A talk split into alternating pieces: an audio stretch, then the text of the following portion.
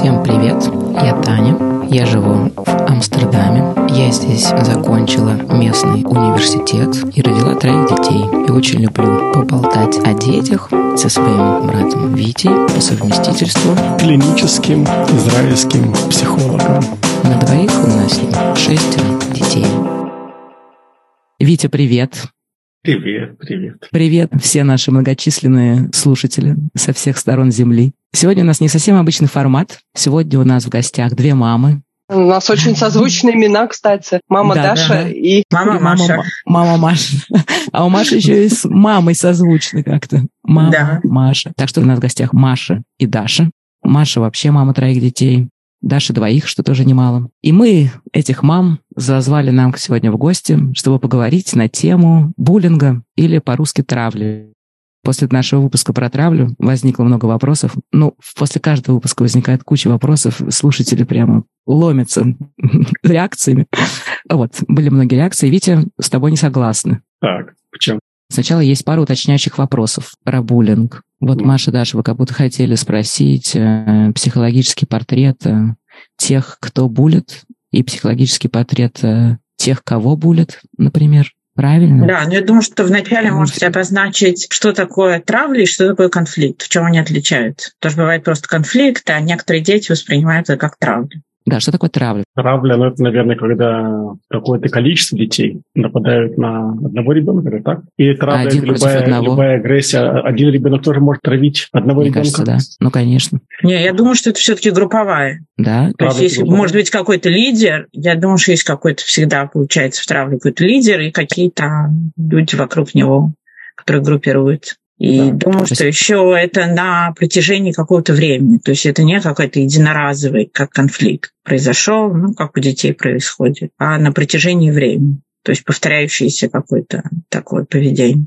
То есть конфликт — это больше как э, один против одного, а издевательство, та же травля — это когда несколько человек объединяются против одного. Нет, или конфликт это одноразово, а травля это Да, я долго так думаю. постоянно. Системно. Окей, ну что, определим травлю как э, долго и нудно продолжающийся конфликт. А, Травля – это вид конфликта. Конфликт может быть одноразовый, конфликт может быть хронический, конфликт может быть длительный. Травля – это конфликт, сопровождающийся открытой физической агрессией определенного индивида к другому индивиду. А Да. словесная Ну, агрессия ну, тоже словесно. Окей. Травля – это конфликт, который проявляется в словесной или физической агрессии, и в которой обыватель может разделить людей на агрессора и на жертву. а не обыватель. Разделим людей на двух типов. Один обыватель, а другой психоаналитик, А, хорошо. Скажем так, да? А я думаю, что есть еще стороны, есть как бы публика, потому что агрессор, я думаю, это делает еще на публику. И публика, которая подсмеивается и поддакивает, это тоже участник всего Участник. этого процесса. Ну да, есть еще не такие активные участники, которые больше отождествляют себя с агрессором, чем с жертвой, по крайней мере, на сознательном уровне. Не знаю, меня в детстве травили мальчика в школе, мне его всегда было очень жалко. Ну да, то есть ты был... Я, правда, ты все равно была- ничего не делал. Ну да, то есть ты Вот, была это тоже ты была- ты Пассивный была соучастник.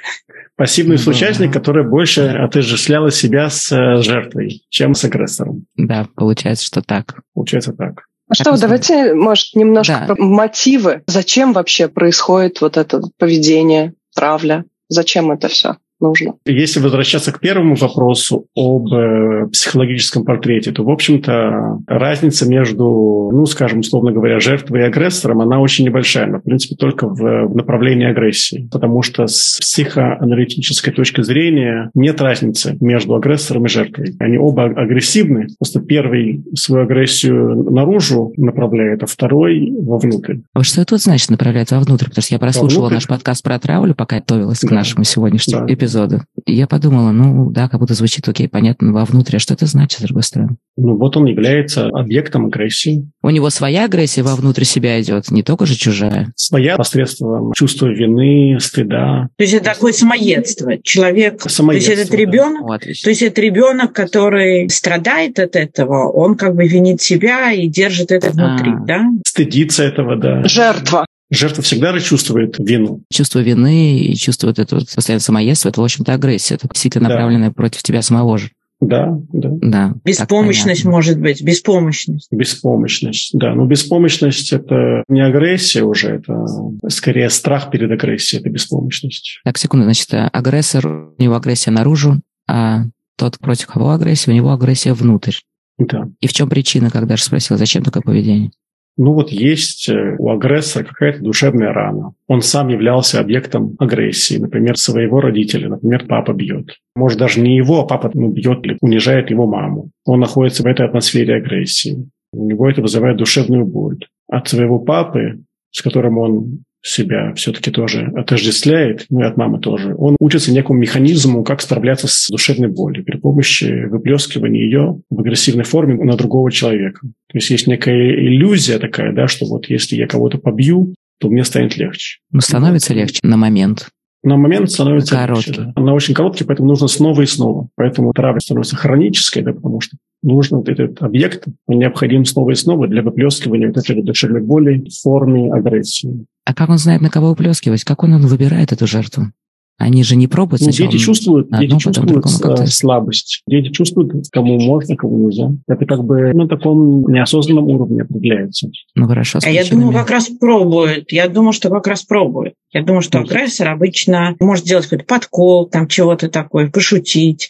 Если он смотрит на реакцию другой стороны, Ну, вообще, если да. другая сторона сразу отфутболивает, тогда он Да. уже не идет к этому. Он, и он таким пробом ошибок, мне кажется, он как раз и находит э, подходящую жертву. Ну да. Да, но он заранее, наверное, все-таки будут дети, которым он даже не будет пробовать, а будут дети, с кем он будет пробовать. Мгм. То есть какая-то идентификация да, происходит на неосознанном уровне, и потом уже из группы детей, которые помечены как, возможно, слабые, он уже их начинает проверять. Ну, Тогда в данном случае совет «давай сдачи», он считается уместным, чтобы не пасть жертвой агрессора? Ну, в идеальном мире, в принципе, взрослый должен создавать э, защиту для всех детей. Да? То есть э, в идеальном мире нужно обращаться к взрослому. В нашем мире, скорее, да, ну, нужно защищать себя самому. Но если ты с агрессией внутрь, ты не можешь защитить себя просто. Не Да, способен не можешь. дать сдачи. Поэтому ты, собственно, и жертва в Да, итоге. ты не можешь. Да. Да, потому что ты боишься агрессии, да, своей агрессии тоже боишься. А какова тогда роль окружения? Вот они наблюдают за этой жертвой. Нужно ли им вмешиваться? Или вот это уже такая карма у этой жертвы? Опять же, давай разделим окружение на детское и взрослое. Давай. Да, детское окружение, каждый волен делать, что хочет. А взрослое окружение, взрослый, который э, ответственен за этих детей, то, безусловно, он должен э, вмешиваться, он должен ставить границу, не- позволять агрессию. Ну, в принципе, реакция других детей, она не так важна для агрессора. Тут получается так, у всех детей есть, э, да, у кого больше, у кого меньше, есть какие-то душевные боли, есть какие-то душевные раны, да.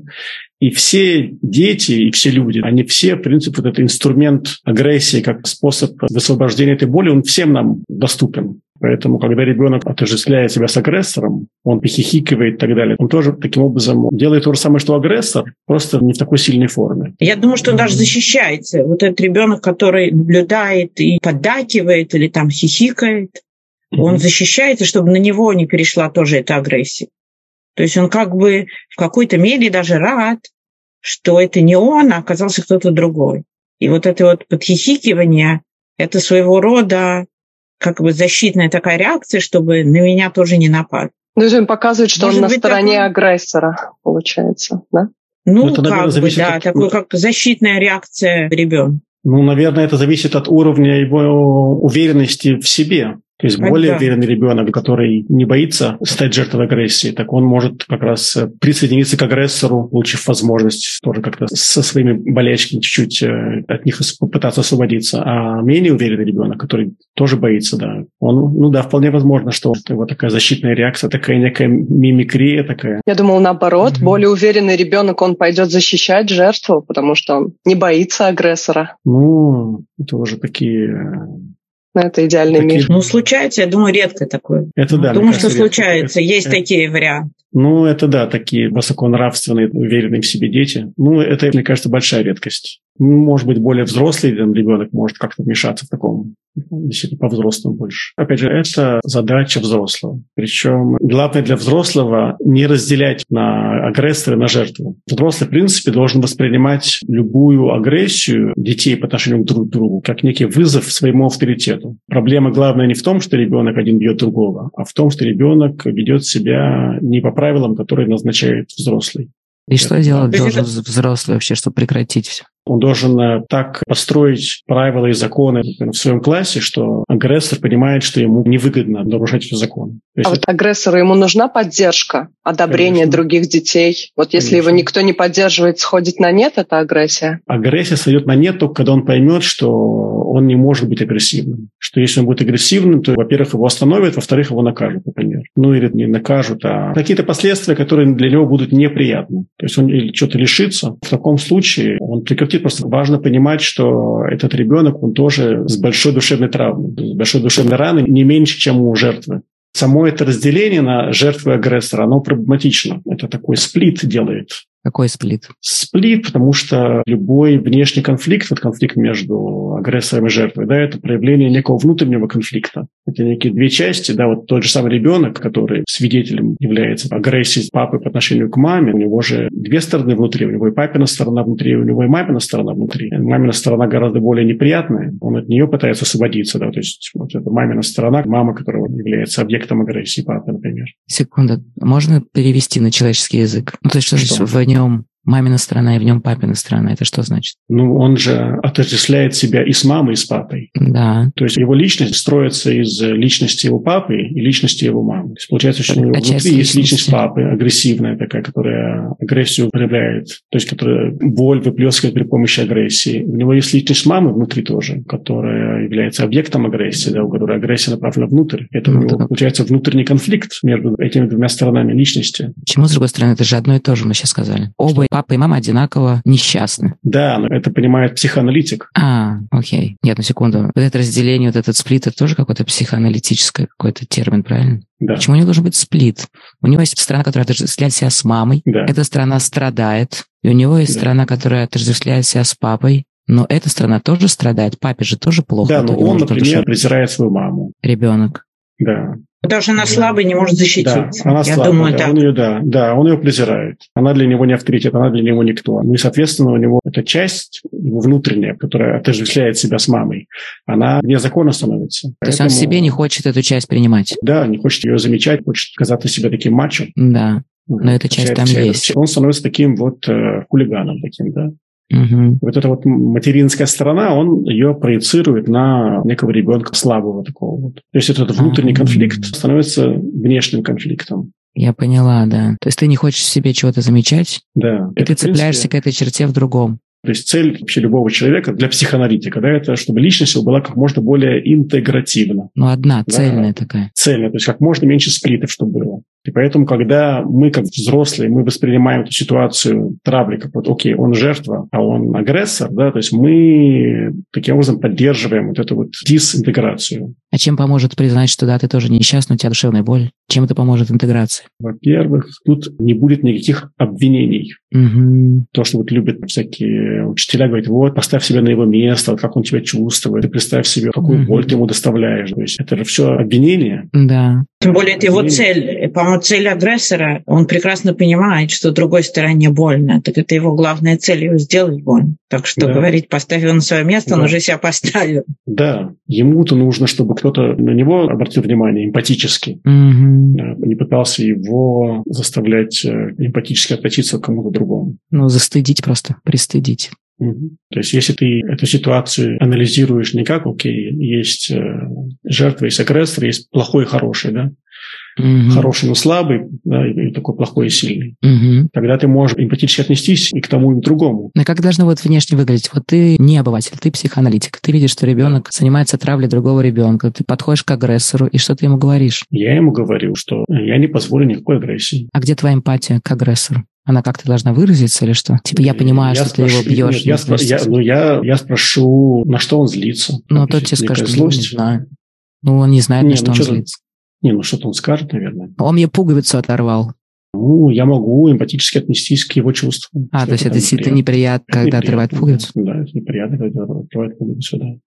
А, окей, так да, То есть, ну, даже если он, скажем, такой закрытый совершенно, да, то есть он не хочет делиться своими эмоциями, все равно для него само нахождение вот в такой вот среде безопасности, когда не может быть агрессии, для него это уже хорошо. Угу. То есть, что тут... учитель может сделать, если в классе есть э, вот такая травля или агрессия? То есть есть какие-то групповые динамика, создать какую-то атмосферу, потому что это же не психолог, это учитель. Да. Понятно, что у него есть какое-то профессиональное знание, но как учитель может решить это? Этот э, вопрос? Нет, задача учителя не допустить агрессию в его классе. То есть тут не важно, травы, не травы, просто у него должны быть такие законы и такие правила, которые не позволят никакой агрессии. А на переменке? Что а? делать-то? На переменке. Ну, вот учитель справился с классом. На переменке должны быть дежурные. Ну да. Вот и что же переменки, там такие дежурные, что все мочило происходит прямо на переменках. Это проблема учителей. То есть нужно строить программу, как на иврите называется, это метасимуним. Маша сейчас переведет. Маша, переведи. Чего Маша? А, эти самые. Не, ну эти как его? Ну, в общем, э, это обычно простые поведенческие программы. Плюсы, Какой-то групповой динамики, групповой динамики? Нет, групповая динамика тоже может работать. В принципе, э, учитель, он же должен преподавать, в принципе, да, не заниматься психологическими процессами глубокими, да. То есть, в принципе, конечно же, вот такой вот класс, который раздираем такими вот конфликтами, агрессиями, да, это очень хорошо, что с ними психолог посидит, все будут в круге сидеть, и все смогут делиться какими-то своими переживаниями, своими чувствами, своими болезненными эмоциями. Это очень поможет. Но самое главное – это авторитет учителя. Нужно, чтобы его слушались. Он просто если должен учитель, если учитель игнорирует, если учитель думает, что его задача – это учить, и он игнорирует проявление агрессии, это большая очень ошибка. Мне кажется еще, что роль учителя – это не только учить, это роль учителя создать безопасную атмосферу ну вот. для ребенка в школе, иначе он не будет учиться. То есть это ну, помимо да, да. дать ну, да. знаний, он должен э, отвечать за все, что происходит, и в том числе в коридоре на перемене, потому что я спросила у своих детей, если есть у них травля и была там в младшей школе, они говорят нет. Я говорю, ну вот как, если вы выходите в классе, учитель, а вы выходите в коридор, переходите из класса в класс, говорят, это там тоже стоят учителя. То есть у них нету вообще даже во время обеда, у них нету места, которое не под присмотром учителей. И это уже такие старшие более классы, ну, между шестым и восьмым угу. школа, там три класса. У них нету места, где они передвигаются, кушают в классе, который не под присмотром учителей. Я думаю, что это очень важный фактор. Все время все видят, что они все под присмотром. Да, это правильно, это так и должно быть. Просто ребенок должен четко понимать, какие будут последствия его противозаконного поведения если он там кого-то ударит? Какие будут последствия этого? Ну, у них наказание, например, у них у каждого есть такая карточка, не дневник, а такая карточка, в которой учитель может там что-то записать. Mm-hmm. Ну, за все, за поведение, которое нарушает правила и после какого-то определенного, я точно не знаю, потому что у меня дети никогда не набирали такое, какое количество таких этих пунктов, но там какие-то есть последствия. Ну да, работающая такая поведенческая система. Достаточно того, чтобы ребенок понимает, что любое его неправомерное поведение будет замечено и неким образом зафиксировано. Это бывает достаточно для того, чтобы 90% проблем убрать. Остаются только самые тяжелые случаи детей, которые настолько переполнены болью, что они должны выплескивать. Но большинство детей обычно обычных этого вполне достаточно. А есть вообще возрастные границы у буллинга? То есть вот там какой-то Нет. агрессор до Нет. 16, а взрослый Нет. человек тоже может быть агрессором? Ну, да сплошь и рядом. Завуалировано, завуалировано все более. Тогда вот такой вопрос, где вот эта грань? Есть она вообще? Можно ее как-то описать? Э, шутка это или это уже издевательство перешло? Но это все субъективно. Если человек почувствовал, что некое замечание его обидело, значит, это была агрессия. Ну, то есть не может быть такого, что кто-то что-то сказал и не подумал. А кого-то это... Вот со мной сплошь, сплошь рядом такое. Я, я что-то ляпну, подумал, там, оказывается, люди обиделись. Не, ну не подумал, это значит, что ты не контролируешь свою агрессию. И твоя агрессия, она неконтролируемо выплескивается из тебя. Черт, это про меня немножко, это правда. Потому что, опять же, вот этот вот инструмент другого чуть-чуть э, поцарапать, да, царапнуть чуть-чуть. Нет, ну даже, знаешь, действительно, что так очень все субъективно. Некоторым прям слово сказать нельзя, не знаю. Как я должна знать, что ему нельзя сказать слово вообще? Это очень человека все же так субъективно. Не, ну, потому, а он почувствовал себя обиженным. Ну да, но тут тогда уже встает э, второй этап, это некие переговоры должны быть. То есть если у вас есть отношения, да, то по идее, опять же, в идеальном мире он тебе говорит, что mm-hmm. вот твое замечание меня обидело. Ты берешь на себя ответственность, например. Mm-hmm. Понимаешь, что вот этот э, человек более раним, чем ты думала. Ты, значит, подстраиваешь mm-hmm. свое отношение, восприятие этого человека, и в следующий раз ведешь себя более осторожно с ним. Ага. Если это человек, который тебе важен. Да. А если не важен? Если не важен, да. Продолжает, да, булить его и дальше. Да, да. Да, да, да, да. Окей. Ладно, как ты хорошо расписал эту схему с отождествлением с мамой, с папой, и как ты свою внутреннюю часть, от которой ты отказываешься, видишь в другом и на нее нападаешь вообще. Так все просто как-то стало, да? Не знаю. Все просто. Все, все гениально, гениально просто. Да, да, да. Это шутка, почему ну, женщина не может быть гением. Нет, среди взрослых же куча агрессии, да ведь? Ну, да. Я взять у нас заседание психологов. А, ну. Куча агрессии. Кошмар, да? Казалось бы, сидят психологи, да, на заседании. Да. Но ну, просто агрессия такая, там, ты можешь э, дать интерпретацию, да, и очень сильно обидеть человека. А, Окей. А чем вообще ваше заседание? Вот что здесь заседание? Бывают какие-то обсуждаются, ну, во-первых, есть пирамиды, там есть соревнования, там есть работа локтями. Локтитолкание. Локтитолкание, да. Нет, про агрессию мы вот с Дашей недавно обсуждали. Сколько много агрессии в этом мире, это просто кошмар. Ну, да. А что вот пассивная агрессия, это тоже сюда относится? Ну, да, да. Ну, пассивная агрессия, она просто такая завуалированная, да, такая скрытая. Скрытая она не пассивная, тоже, в общем-то, активная. Латентная. И это не сразу заметишь, да, то есть потом возвращаешься домой, понимаешь, что тебя как бы... Надо поговорить. Опустили, да. Но опять же, этот инструмент агрессии как способ освободиться от боли, он наиболее доступный человеку. А это, какие еще способы есть, с другой стороны? Из менее доступных способов, какие способы освободиться от агрессии? Нет, агрессия от боли. А, да, да, извини, да. От, от боли. боли. От боли, да. Плакать, плакать, надо плакать. Поплакать, вы помнишь, мы говорили, нужно, Таня? Нужно плакать, нужно плакать. А, Просто плакать. нужно много, нужно много плакать. Плакать – это наиболее Серьезно? прямой путь. Ну, самый прямой путь – это плакать. Самый лучший способ, самый прямой – это плакать. Конечно. Как здорово, слушай. Конечно. Ну, не для меня, но вообще, как просто. Человеческая природа, в общем, простая, да, ведь? Есть вот эта эмоция, грусть. Для чего нужна грусть? Перерабатывать болезненные переживания, грусть у тебя кто-то умер. Опять же, есть же злость тоже. Да, есть окей, злость. умер, ты плачешь, это мне понятно. Да, я, может, злость. могу поплакать, если меня кто-то умрет. Ну. Да, но есть злость.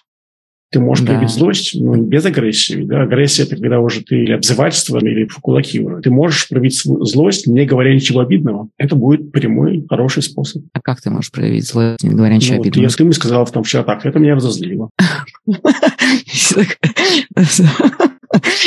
Так. Ну, ну да, мне кажется, очень хорошо. Ну, это хорошо. Просто люди, которые умеют разговаривать, просто, мне кажется, уметь детей, учить разговаривать и рассказывать про свои какие-то чувства, когда они это могут сказать. Секунду, да. проявить когда... злость, это просто сказать, я злилась. Это проявить Да, злость. это тоже. Ну да, наиболее простой для другого человека. А. Да. Да. Идентифицировать еще надо, да, вот что да. прям это злость. Не у каждого это и получится понять. Да. Тоже верно. Ну да. Ну, это так называемая рефлективная способность, которая, да, развивается. Я думал, проявить злость, сказать, что это злое, но не знаю. Нельзя сказать, что это злое и не обидное при этом, правда? Ну, просто обычно злость – это некое вторичное такое чувство, потому что обычно, скорее, это тебя что-то ранит, тебя что-то обижает, и ты уже потом проявляешь это через злость. Ага.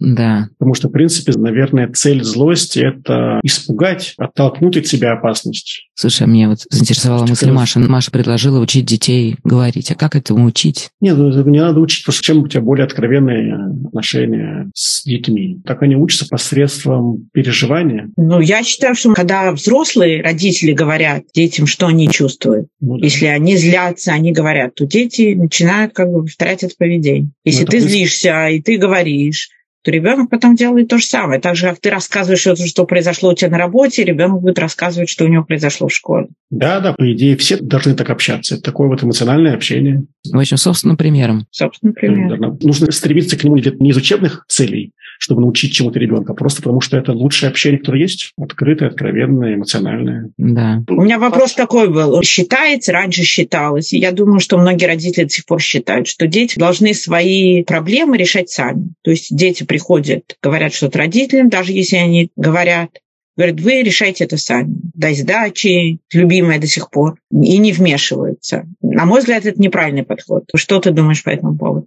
Ну да, во-первых, главное, что нужно ребенку, когда у него есть какая-то проблема, это поделиться своим переживанием и встретить эмпатию. То есть, в принципе, главное для родителя это не давать какой-то совет, какое-то решение. Вот ребенок не пришел, в школе обижают и так далее. То есть, главное не решение искать, а именно помочь ребенку переработать вот эти вот неприятные переживания, которыми он делится. Давай сразу примеры, как это все очень интересно. Ну вот ребенок приходит из школы, говорит, вот меня подруга обидела, она мне такое сказала, такое сказала. Скажет так, Машин родитель, ну, из примера Маши, да, то есть такой вот, да, то есть я тоже не согласен с этим, да, он скажет, в отношении с подругой решай сама может быть, более продвинутый родитель, он начнет э, решение. Говорит, ну, ты вот и поговори с ней, скажи ей так, или ты с ней не играй больше, или что-то начинает. Это а, родитель-обыватель. Да, да родитель, родитель, скажем, такой более продвинутый. А родитель-психоаналитик, он просто выслушает, он будет сопереживать ребенку, сказать, да, какое, как это неприятно, когда тебе такое говорят. Наверное, тебя это разозлило, наверное, тебя это обидело. И он таким образом попытается вовлечь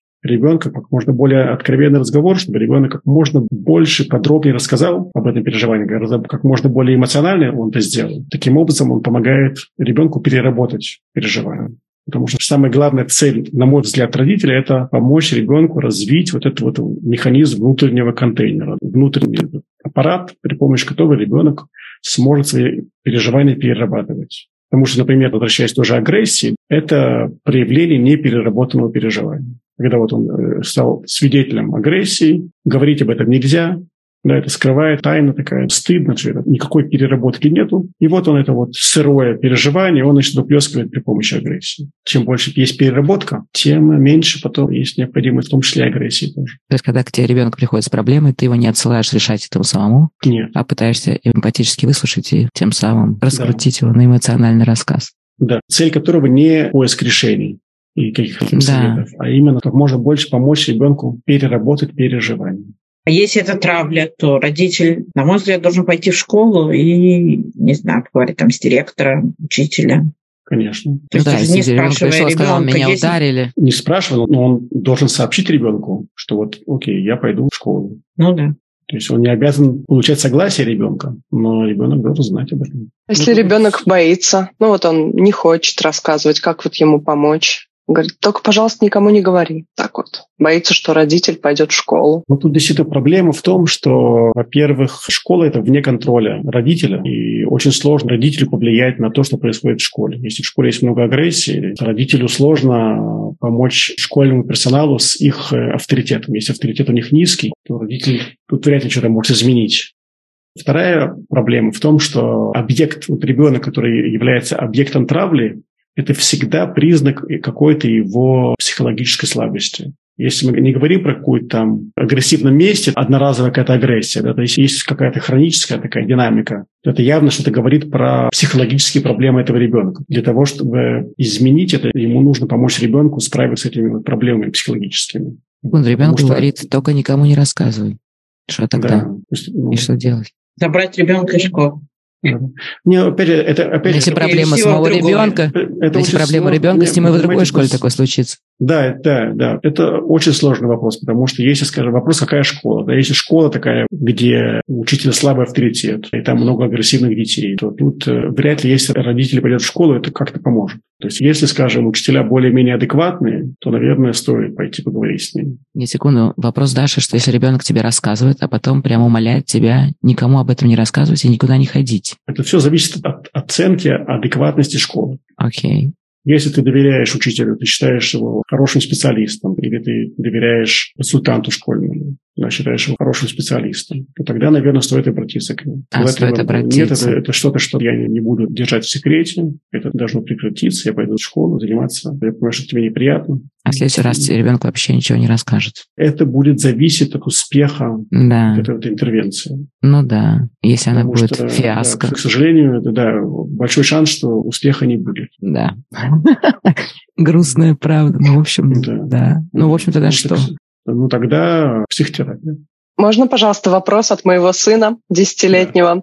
Да. Ага. Перед выпуском я поинтересовалась, есть ли у него вопросы про травлю, и он вот такой вопрос озвучил. А, раньше вообще был ли буллинг, когда он начался?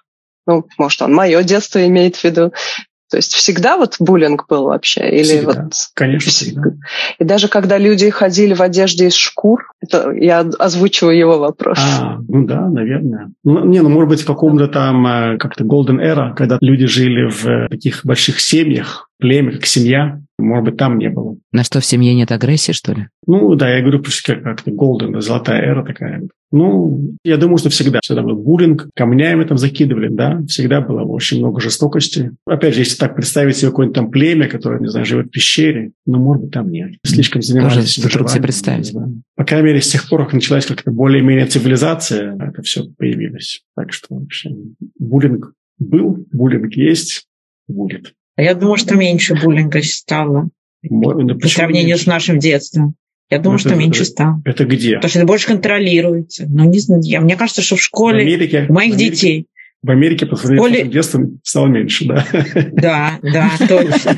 В школе, в школе моих детей меньше, чем было в нашем детстве, да. Ну, правильно, ну да, ты просто переехал просто в другое место. Вопрос Ну, я думаю, что и в Америке было больше буллинга, 30 э, лет назад. Да. Куклус-клан, Маш, ты про Куклус-клан. Да. Ну, не так же далеко. Я только 30 лет. Black Lives Matter, что-то, да? Matters, да. Мету, мету. Да.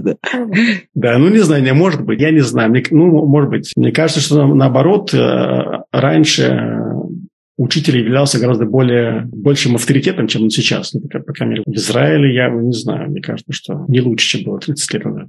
В школе у Шоши очень интересная система, очень много времени тратится на то, чтобы предотвратить буллинг, тратится на эмоциональное развитие ребенка, проходят какие-то воркшопы, их как-то учат э, выражать свои чувства, всякие задания нужно сказать что-то хорошее, написать записку кому-то такого плана. Вообще занимаются глобально, в общем, этим. Если что-то в школе случается, это вообще сразу такой тарарам, ну, если это становится известным. То, что на переменках mm-hmm. происходит, не всегда становится известно, но если что-то случается, раз такой тарарам, поднимаются все вообще, вся школа на голове стоит, лишь бы как-то эту всю проблему решить одноразовую, которая там случилась между двумя детьми. Но мне больше нравится все вот этот подход, именно включить в образование часть, которая занята развитием твоего эмоционального интеллекта. Ну, это очень хорошо, да, конечно. Да, как превентив такая, да? Да, это очень хорошо, конечно. Так что если так будет и дальше, то явно будет меньше буллинга. Может быть. Не, ну мы говорим про такой вообще небольшой кусок земли. Ну, это правда. Ну, человечество шагает в светлое будущее, видите. Да, светлое. Семимильными шагами. Семимильными шагами. Я не верю, что не только знаю, в Шошиной школе. Вот Даша рассказывала про школу сына, что там тоже нужно было писать записки и что-то хорошее кому-то там говорить. Например. А Даша живет, скажем, на севере Амстердама, а я, скажем так, на юге. Так. Абсолютно и... две разные точки Амстердама. И в той, и в той школе все-таки занимаются такими вещами. У моих детей в Америке то же самое. Тоже, тоже то, что ты описываешь, то же самое происходит. То есть я считаю, что если школа этим занимается, тогда это уменьшает э, вероятность э, травли. Не, ну наверняка, конечно. Ну вот эти да. упражнения, кстати, вот Деме досталась э, записка, э, э, имя девочки, которую он даже сказал мне, я не знаю, что хорошего про нее сказать. Ну то есть вот в искренность данного упражнения... Она что, она что черная? Ну, у нее, скажем так, дипломатичный, избыточный вес, там, не знаю, как-то вот она э, немножко высокомерно себя ведет. И как-то вот он ну, просто что-то такое нейтральное написал, ну, чтобы лишь бы уж что-то написать. То есть, ну, окей.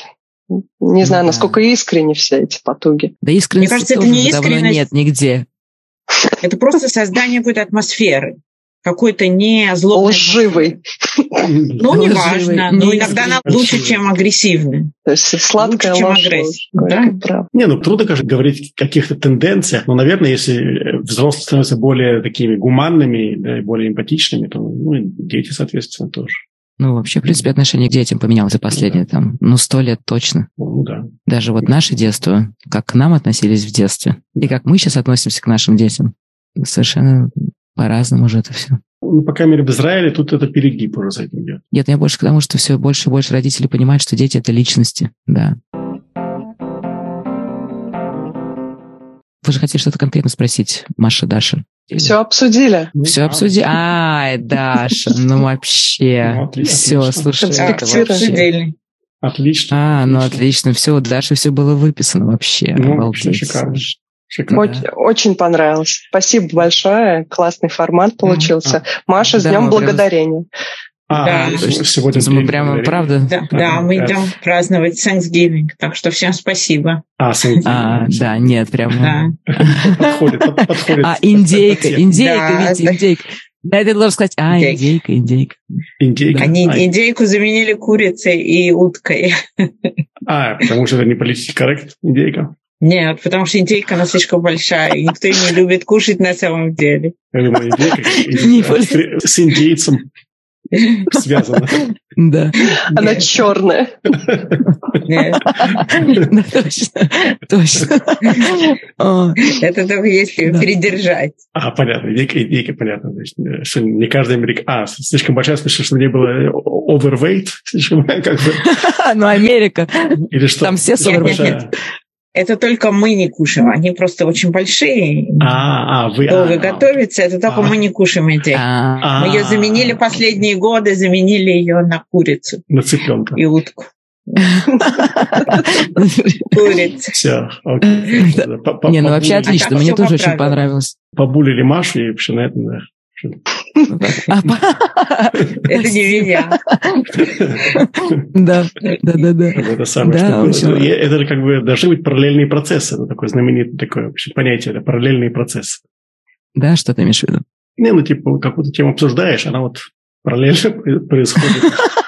А это объяснение феерического Надо практиковать сразу на практике. А, на практике. На практике, да, да. Да. Хорошо, Нет, вообще, правда, отлично да. собрались. Хорошо, да, отлично. Очень классно поболтали. Витя, спасибо тебе всем огромное. Спасибо, всем спасибо, всем спасибо да. за участие. Все, да. Всем пока. Всем, да, всем так, пока. Улыбаемся и машем. Отлично. Улыбаемся и машем. Все, всем пока. Всем пока. Пока, пока, пока. Пока.